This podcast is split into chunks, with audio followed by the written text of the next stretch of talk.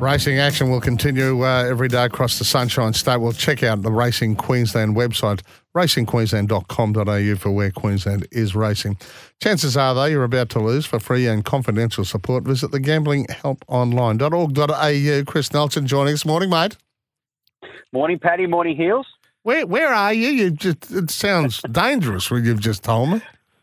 I am at the. Uh, many people will know this on the Bruce Highway. There's a bunch of service stations at Wild Horse Mountain. Wild Horse Uh, Mountain. about- yeah, it's um, uh, it's about forty k's from forty minutes from where I live. So about forty minutes out of Coolum area. So uh, south, of course, on the way to Brisbane. So yeah, you'd know it. I'm sure you. yeah, yeah, I don't know, I know what you're talking area, about. But you would have been past a hundred times. Yeah, at yeah, least. I know exactly where you're Yeah. talking about. Uh, I didn't know it was called Wild Horse Mountain there. Um, now, just a quick one. We had a, a text from from uh, Peach, who's obviously frustrated. Ordinary weekend on the punt paddy. On the punt paddy. Uh, do you think Antino would make a good pet? it's a bit rough. Well, Oh, I geez, he had mean, just so has he had a unlucky this prep? was. Oh, he's had the roughest prep of all time. I mean, he should have won two of those races. He didn't win. And uh, look, on Saturday, well, it was all over when he missed the start. That was it. He Yeah. mapped so well. He was going to sit third and fourth in the run.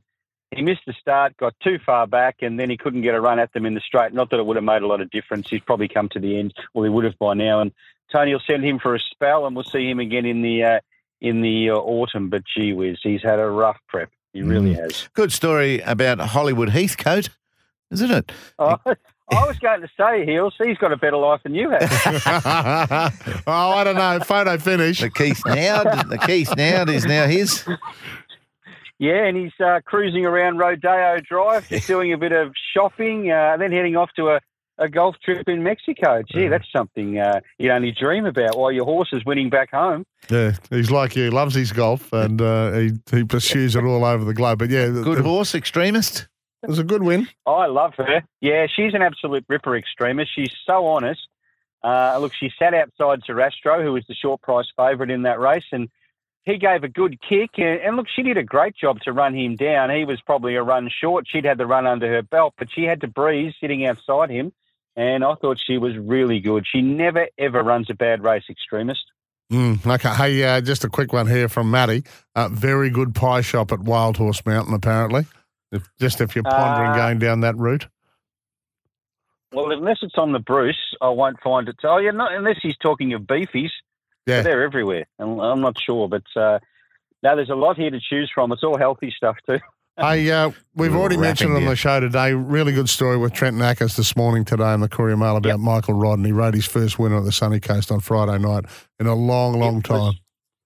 It was fantastic to see Michael Rodd ride that winner, and it's onwards and upwards for him now. And the horse that he rode there uh, is absolutely well, not flying, but gee, it's got a lot of promise. Uh, the name of it is a shocker. It's very hard to work out. It's uh, Amena something. Yeah, Anemacor. That's what it is. Anemacor. Anemacor. It was just jogging, and he, it was a typical Michael Rodd ride. Uh, he sat back and he, he wasn't scared to go wide on the horse. He knew what he had underneath him and just let him down in the straight and then just away he went. He'll be coming to town very shortly. But no, that is great. For everything that Michael Rodd's been through, uh, it's just fantastic to see. I think he'd just about given up, him and his, his family. So they didn't think they'd get to this point, but I'm so glad they have. Yeah, that's huge. And so too is Aloha and Ego, two Mishanis who have made the Magic Millions qualification. is that right? Well, who knows? We might have a we might have a um, you're right, Heals. We might have a, a Magic Millions with half a dozen Mishanis in it. The way they're going. Uh, the horse in Sydney that won the Golden Gift on Saturday, Shangri La, had topped the list at the moment, or Shangri La Express. It's already won five hundred and eighty thousand dollars, but I have a feeling it's heading towards the slipper. But yeah, Les Ross. I mean, I was just saying to someone the other day, if we didn't have these Mishanis early in the season, we wouldn't have any two-year-old racing. They Mm. make the numbers up. Yeah, that's well. There were six of them out of the eight or something at the weekend, wasn't Yep. there? I mean, they're just surely it's a race caller's nightmare. Oh, they do such a good job. Uh, Josh Fleming and David Fowler, etc. They do really well. Uh, yeah, and six out of the eight, and I tipped the one that ran second that wasn't a Mashana, Mishani, so that's not surprising.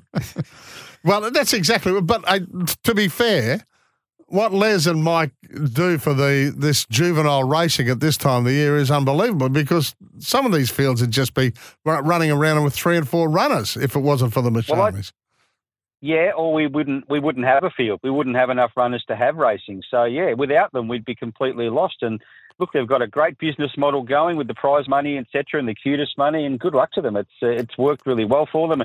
I tell you that that one was probably a bit easier to find on uh, Saturday because it had good form around it. But some of the others have uh, won at big odds. So I don't think Les Ross has a bet, but if he did, he'd be well in front. Yeah, well, I don't think he was tipping uh, Mishani Aloha at the weekend, to tell you the truth. Yeah. yeah, so There you go. I heard him being interviewed by Bernadette, and he didn't think it could win anyway. Hey, yeah, what's uh, what's coming up for the week? We don't kick off until Wednesday at Doomben. Then we go to Mackay on Thursday, Ipswich on Friday. Saturday, we race at the Sunshine Coast. This is the kick-off point for the Summer Carnival. And, of course, the rain is forecast, which is typical. Malula Cup and the Swiss Ace Plate. Uh, we race at the Gold Coast on the Poly track. Just on that, guys, December 9 is going to be Mm. the first meeting back on the grass, seven races. Uh, Sunshine Coast, I mentioned. Roma Cup Days, it's tab meeting on Saturday on the sand. Toowoomba in the Twilight Zone, and then Townsville on Sunday, running of the Amateur Cup there. So a big week. Yeah, and I read about that track at the Gold Coast. Uh, I know they've already had uh, they've worked a couple of horses over, it, and the raps on the surface are enormous. Martin Harley said it was like a golf course. Yeah. Maybe I'll play my next game there. And not too many horses on golf courses, huh? So I imagine you, you can imagine the boys down at the Gold Coast if you started taking divots out of it. They'd be rapt, wouldn't they? yeah. So oh, yeah, we've heard those early crows before. Let's just see. Yeah. Let's just see. Let's hope, Yes. eh? All right. Let's Yeah. hope it's as good as yeah, Martin exactly. says. All right, mate. crossed. Enjoy your golf. Will do. Have a good day, guys. Thanks, big horse. What's gambling really costing you? For free and confidential support, visit gamblinghelponline.org.au.